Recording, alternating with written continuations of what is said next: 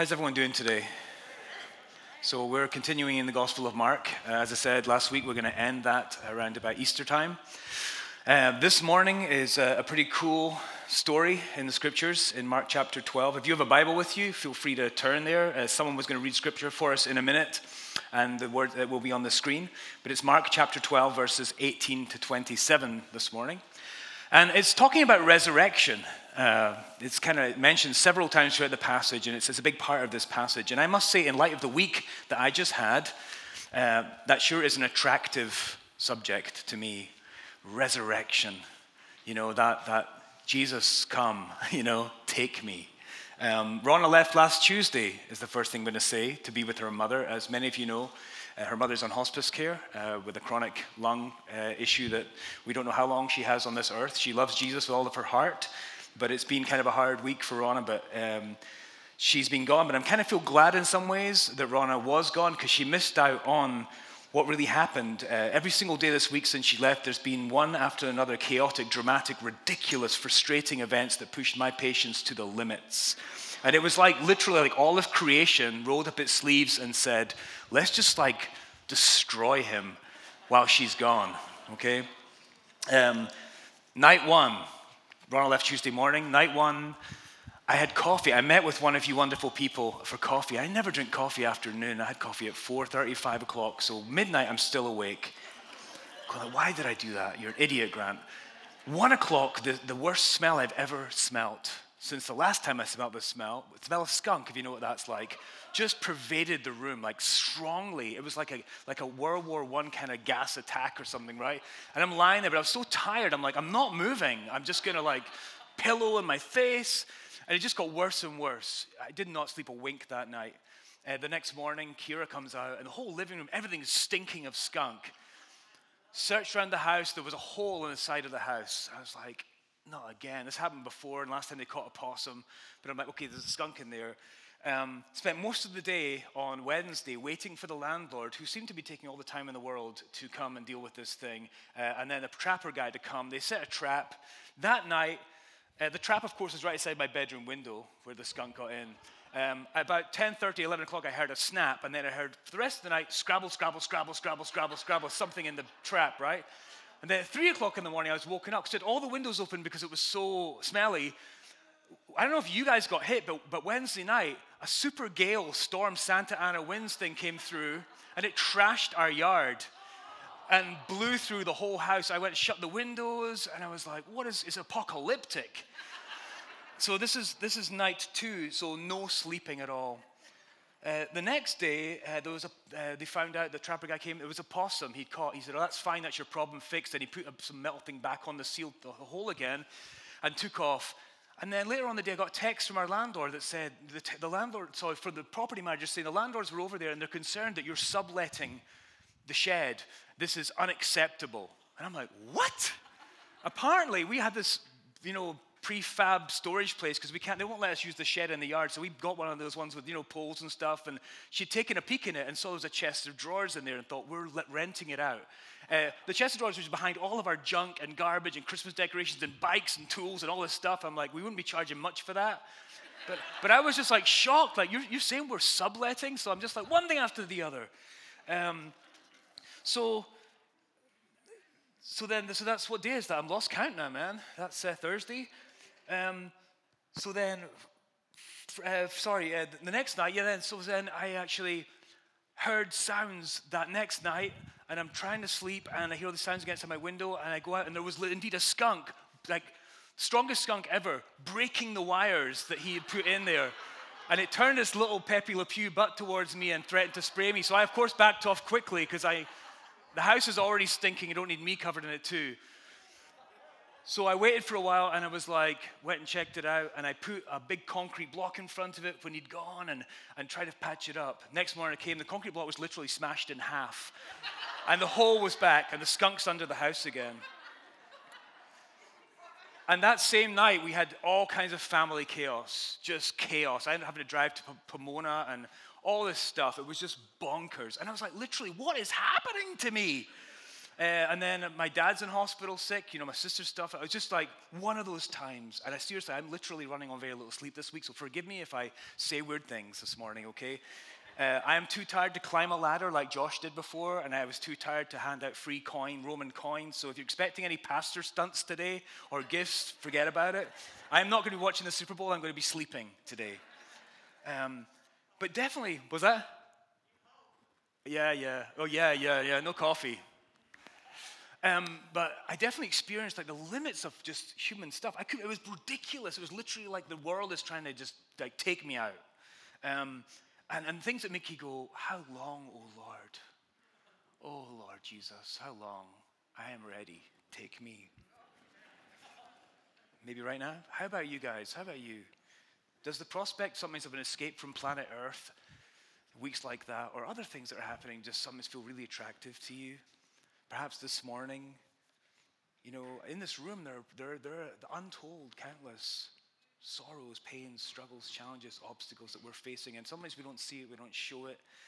Trouble with finances, family dysfunction with parents or children or siblings, trouble with your health, or things in the past that remain unresolved and they still haunt you to this day, or trouble trusting God in times of serious difficulty, guilt and shame around habits you can't seem to control or to give up. And, you know, what does the resurrection mean for you? Reading this passage felt attractive to me to say, is there life? There's life. There's got to be life. Have you even heard of such a thing as the resurrection? What do you think happens when we die? What is your idea of heaven?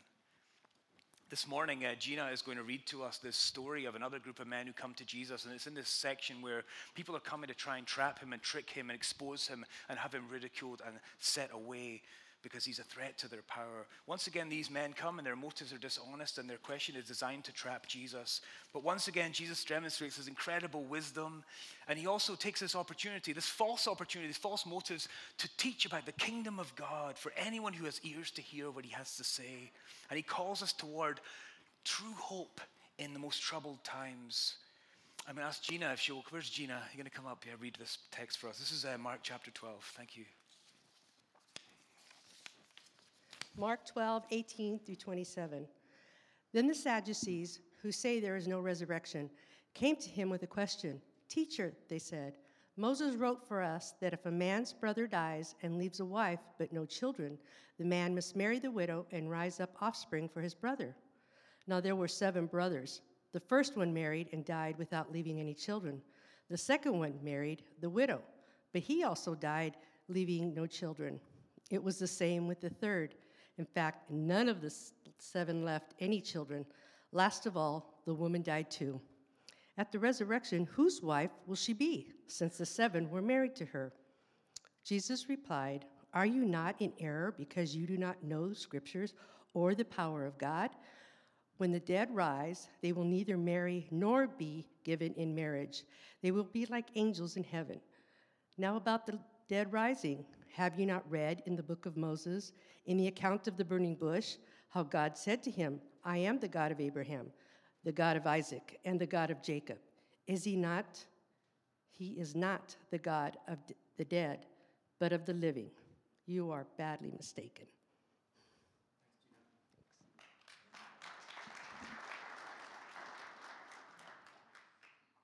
So this is a story in two distinct parts. Part one, it's two sections. Part one is the Sadducees with their hypothetical question, quite long-winded hypothetical question. The second part, part two, is Jesus' response to them. Part one, we could see as a, as a glimpse once again into our broken human uh, outlook and tendencies. These, these people seemed representative. Last week about politics and this week kind of about theology and how we understand Uh, the concept of resurrection or life after death. Part two is a concrete word from Jesus concerning hope. Um, you know, no one else is mentioned here. It's just Jesus. There are probably people watching, but in the passage, it's Jesus and these Sadducees. And I imagine a dark stage, because I do that, you know, I, when you read scripture, I kind of sometimes get these pictures. The dark stage is these two groups of protagonists together with a spotlight on each one. He's got the, these uh, Sadducees on one side, Jesus uh, on the other side. And, and this morning, we are the audience for this exchange.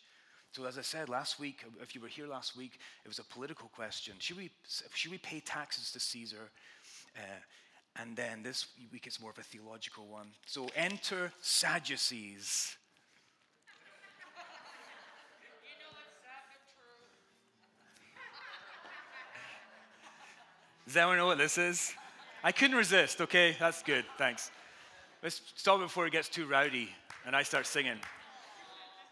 Yeah, enter Sandman, right? But I couldn't resist. And, and also, like, you know, trivia here, Dieter Zander, who, who, who was the person God used to start this church way back in the day, is actually a personal friend of James Hetfield, the lead singer of Metallica. I noticed that. I went to Dieter's house in Portland, uh, well, sorry, Washington uh, State, and um, he had a picture of him with, with, with uh, James Hetfield. I was like, no way, cool. And I said, oh, yeah.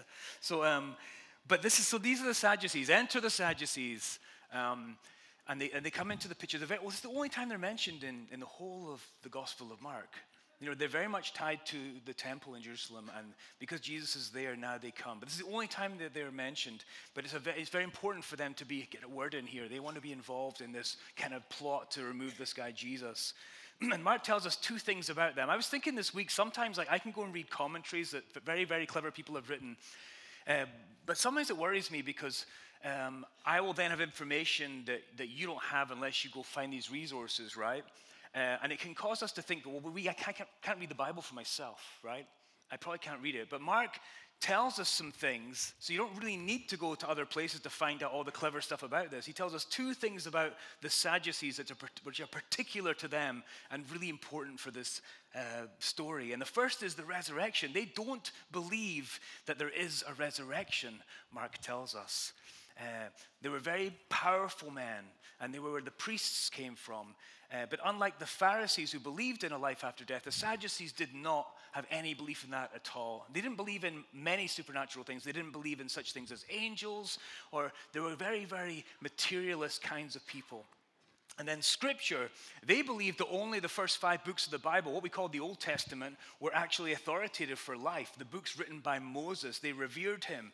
And that's what they believed uh, about that. So the resurrection, they didn't believe in this. And they have a very particular view of one tiny part of Scripture, which is the thing that they believe is true. Uh, so what do we see? What is the, the, the, the broken nature of these men that, that kind of comes out that we might even perhaps see in our own world today? Well, the first thing is the Sadducees, uh, they are misusing the Scriptures to justify their position. They come with this question that they say is from Moses. Moses told us this, uh, and they're using it in a very particular way. Um, there's a saying that says you can prove anything from the Bible. Have you heard that before? And it's kind of true, but sometimes what it takes is, is a, a dishonest uh, use of the Bible, but it is quite common. So they, this re- they don't believe in the resurrection, and that belief, you know, beliefs do have implications for life, for actions, and their lack of a belief in the resurrection uh, caused them to be very much all about the now. Uh, if life here now is all there is, then they're going to fight very hard to ensure that they receive as much reward right now in their three score years and ten. So these men, they have a vested interest in keeping this doctrine of a no resurrection thing. And they come to Jesus trying to kind of use that to say there is no resurrection. And in some ways, they're doing it to justify their lives of power and acquisition and wealth. And so they actually take this scripture, and it's found in Deuteronomy twenty-five, Old Testament. Uh, there is actually a word about this that Moses uh, had put down as a command to the Israelites. And I'm going to read it in full for you, so make yourself comfortable. This is what it says in Deuteronomy. It says, if brothers are living together, and one of them dies without a son, his widow must not marry outside the family. Her husband's brother shall take her and marry her and fulfill the duty of a brother-in-law to her. The first son she bears shall carry on the name of the dead brother, so his name will not be blotted out from Israel. However, if a man does not want to marry his brother's wife, she shall go to the elders at the town gate and say, "My." So the wife will go and say, my brother's husband's brother refuses to carry on his brother's name in Israel. He will not summon the duty of a brother-in-law to me. Then the elders of his town shall summon him and talk to him. If he persists in saying, I do not want to marry her, his brother's widow shall go up to him in the presence of the elders, take off one of his sandals, spit in his face, and say, this is what is done to the man who will not build up his brother's family line. That man's line shall be known in Israel as the family of the unsandaled. Did you know that was in the Bible? The Bible's weird, isn't it, at times? But, but this is what they're referring to. But they have taken this passage uh, which was, I mean, the, the clear thing we see there, it was about lineage. It was about the property remaining in a particular part of, of, of Israel and ancestry, and, and this line of this family would continue. But also, I believe, somewhat is for the protection of the woman, because uh, it was very different back then to be a woman who, who, whose husband had died. That could leave you very vulnerable. And so there was a lot of really good things involved in this. And what these Sadducees were doing is taking the scripture, and they had such a preoccupation with their unbelief and their power that they put two and two together, and they come to Jesus and demonstrate such a lack of understanding about what this passage was originally designed for, and they're using it for their own ends. Uh, these are very practical rules, and the Sadducees are twisting scripture. You know, it's still common today. The Bible's a powerful thing, isn't it? It's a powerful thing, and all kinds of people will use it for their own ends, from po- politicians quoting the Bible, or actually often misquoting the Bible, uh, to pastors using the Bible to coerce or to control people. It is very powerful, and God help me if I ever find myself using the Word of God to seek to coerce or control people, because it's something that's supposed to be freeing us and giving us life. But these people were not doing this. The second thing they were doing is they were engaging in useless debate. You know, words are precious, aren't they? Aren't words precious? They are powerful. And I think sometimes, I know I speak a lot, man. When I'm not preaching, look out, family. If I've got a lot of words left over for the week, I'm going to be like, ah! But words are precious. And, and the long-windedness of this question that they ask is, is just a waste of words. It's useless debate. It's taking up Jesus' precious time. I'm, a, I'm impressed he stands there and listens to them. Uh, it reminded me in some ways of, like, I don't know if you guys have ever been in college or university or school or whatever, and there's always this one student who wants to ask some big, long-winded question, okay, and they don't know anything, right? They've just gone to college, first class. The professor, perhaps, is like the expert in the field, right? And I, I've seen this, and then but there's that one person who's like, and they ask this question designed to make them look clever, right? And it's kind of this private, it reminds me of this a little bit. They come to Jesus doing this. Um, and one of the worst things about this is that, that they have this kind of privilege, okay? They have a privileged position, they have power, they have authority, and this is what they do with their time. They come up to Jesus and they bring this hypothetical, long-winded, wordy question. And meanwhile, all around them, there are the poor and the marginalized and the broken people and the sick, who Jesus has been ministering to, and this is what they are choosing to do with their time. It is a waste of time. I remember, you know, uh, we can get into this. The church often, we have these doctrines and we argue, we argue, we argue about them, right? And we shut one another out of our lives. I want to share a quick story with you. Um, in Olympia, Washington, and I was pretty new back to church. This is back in nineteen ninety-nine. I was so eager. I would volunteer for anything. And one time, the pastor that was there and his wife were like, hey, we have a Christmas Eve service. Let's go and hand leaflets out all over the neighborhood, you know? Ever, anyone ever done that? And no one ever answers their door, right? But um, so we went out, and we were going around, and I'm doing the Lord's work, and I'm feeling so, I was very kind of naive often about what the church, you know, can be like. And, and at the same time, we saw there were some Jehovah's Witnesses who were going around the same apartment complex, and they're doing their thing. They didn't speak to us, we didn't speak to them, I don't know. And then we saw there was another group of people also going around handing out leaflets. I'm like, what is this like? You know, it's the day for it. But we saw this other group, and they came by us, and we're like, hey, how are you doing? Um, and they were like, oh, here, so where are you from? I said, oh, we're from Touch and Touch Bible Baptist Church. And I said, oh, we're from Westside Community Church down the road. And um, while we were doing this, the, the woman who was with this other group was looking our pastor's wife up and down. Okay? And then they started engaging. They said, do you use the King James Bible? We're like, well, no, we use the N I V sometimes, but you know, it's like, oh, we're King James only. Okay, and it, and then they're involved, like standing in the middle of this parking lot in this complex filled with people hurting.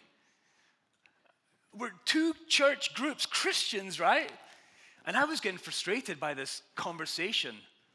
And, and, and even the woman actually said about King James, oh, it's uh, you know, it's fourth grade language. Anyone can understand it. When, when the wife, it was very demeaning and rude.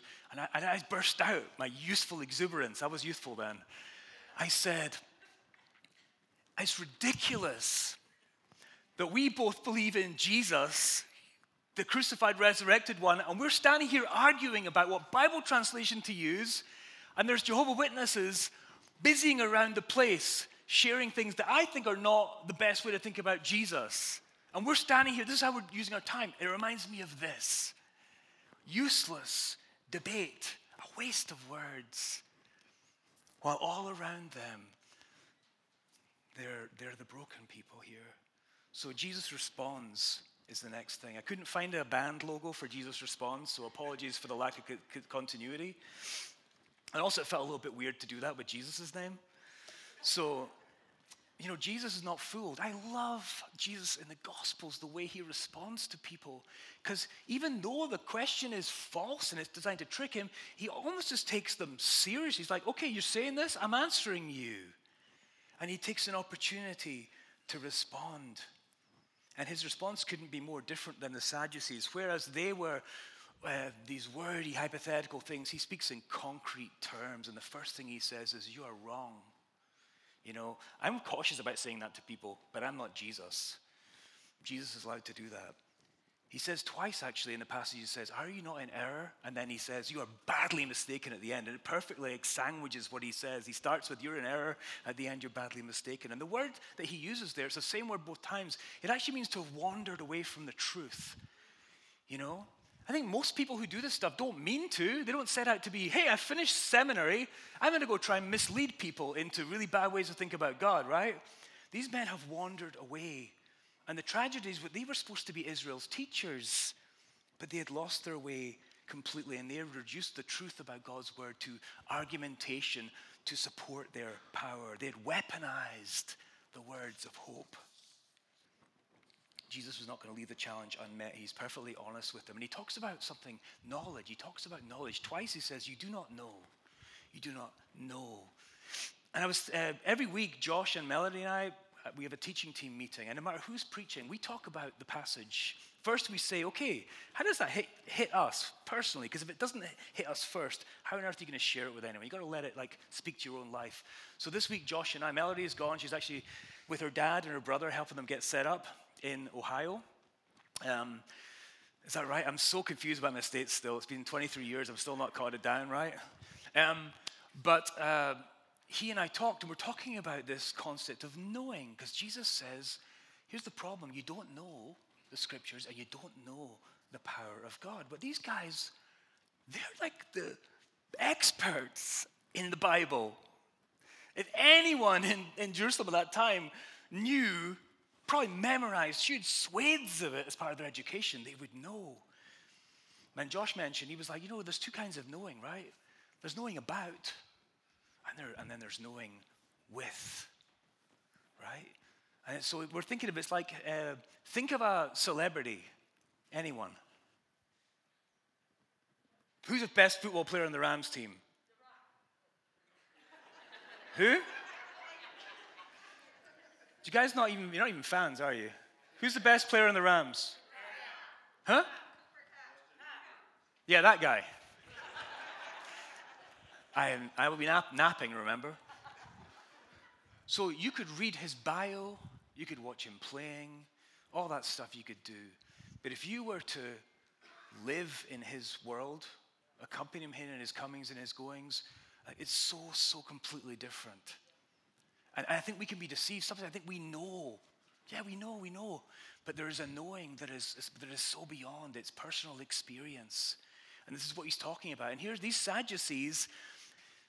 To maintain their perspective and their lives and all the things, they had to keep God at arm's length.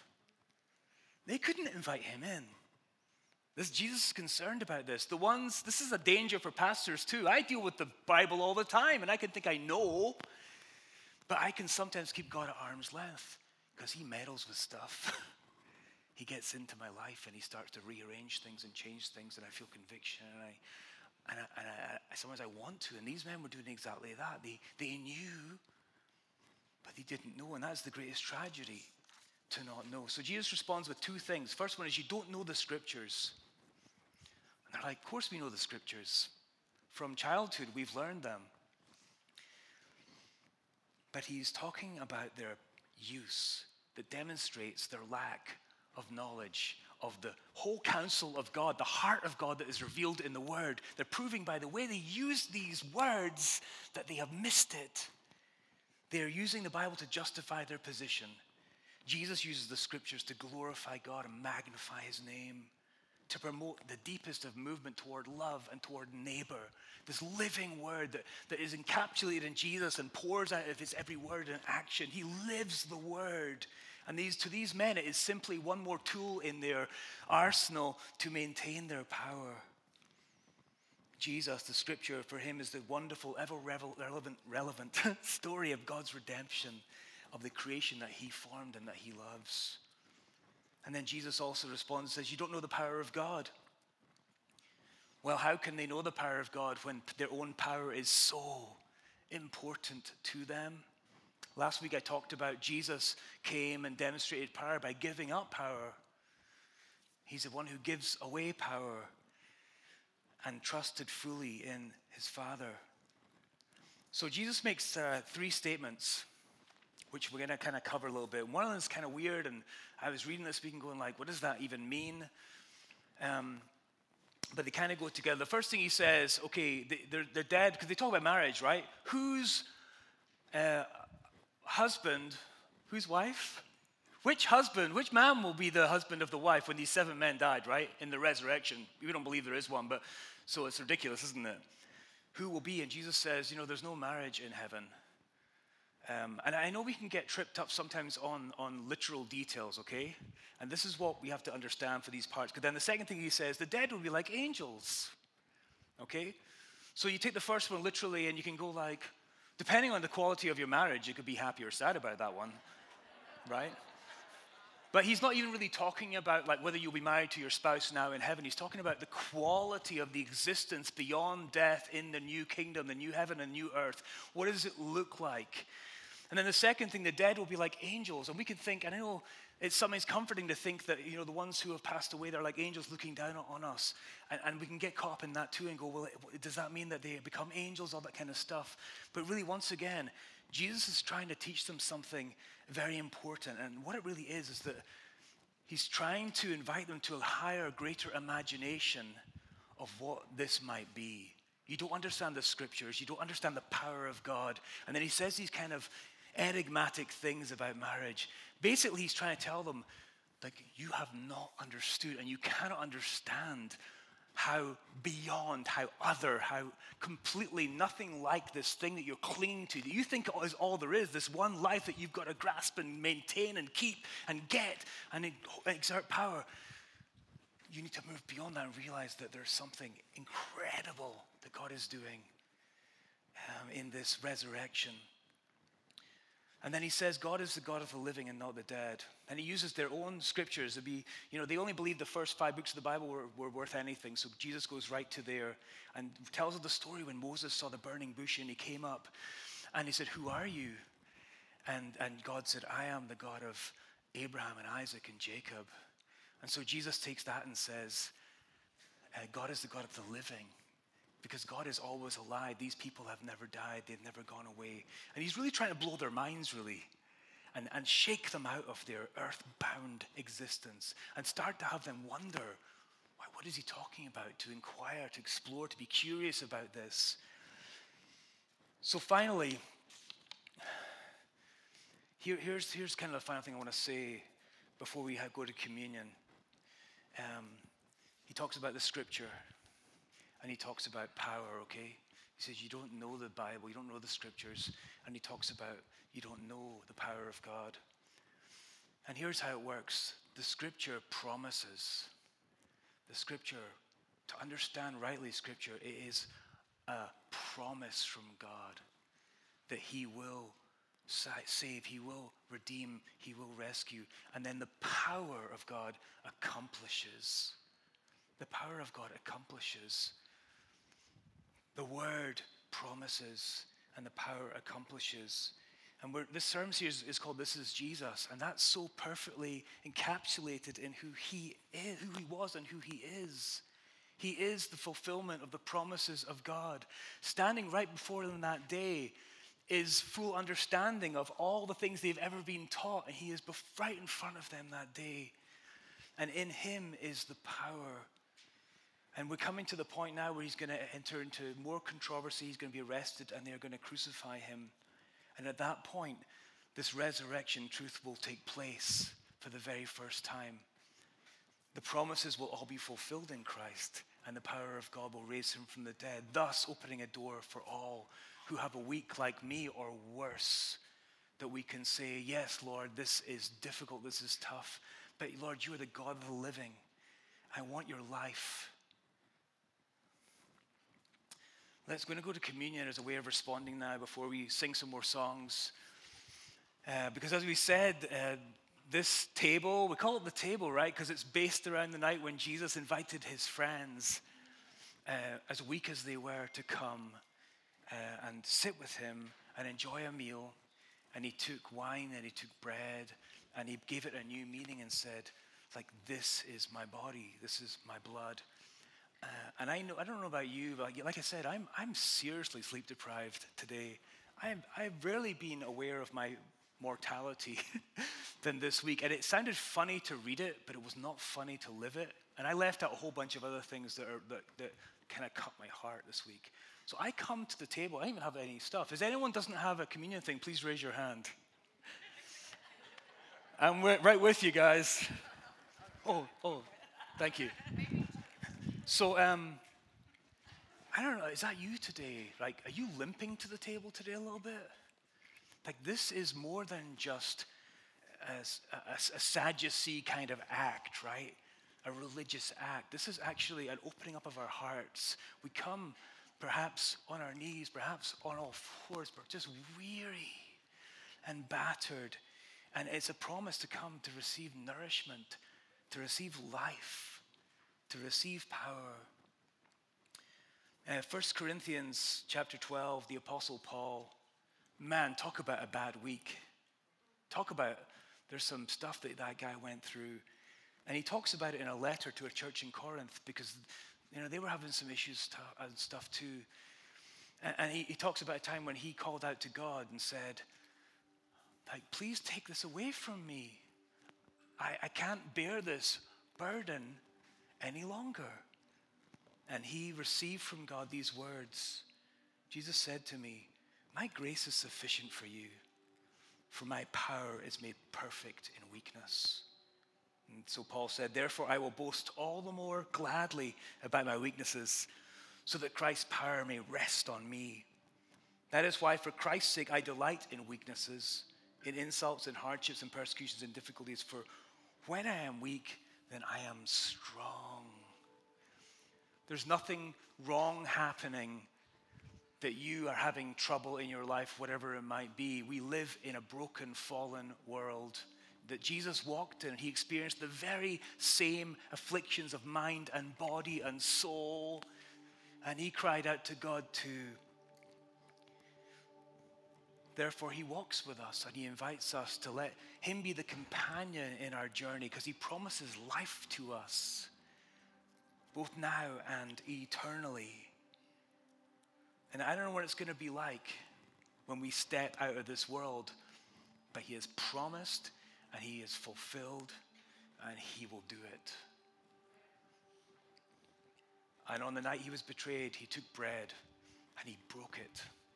And he said, this is my body, which is for you.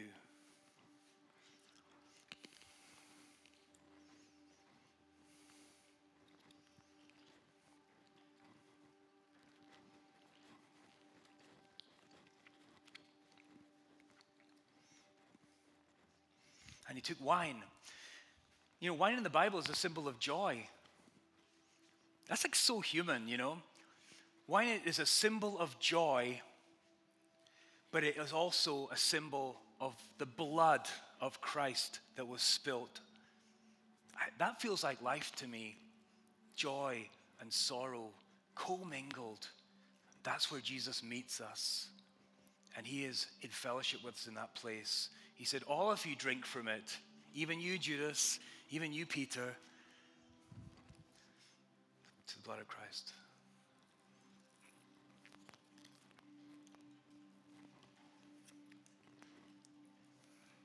Let's sing praises to God.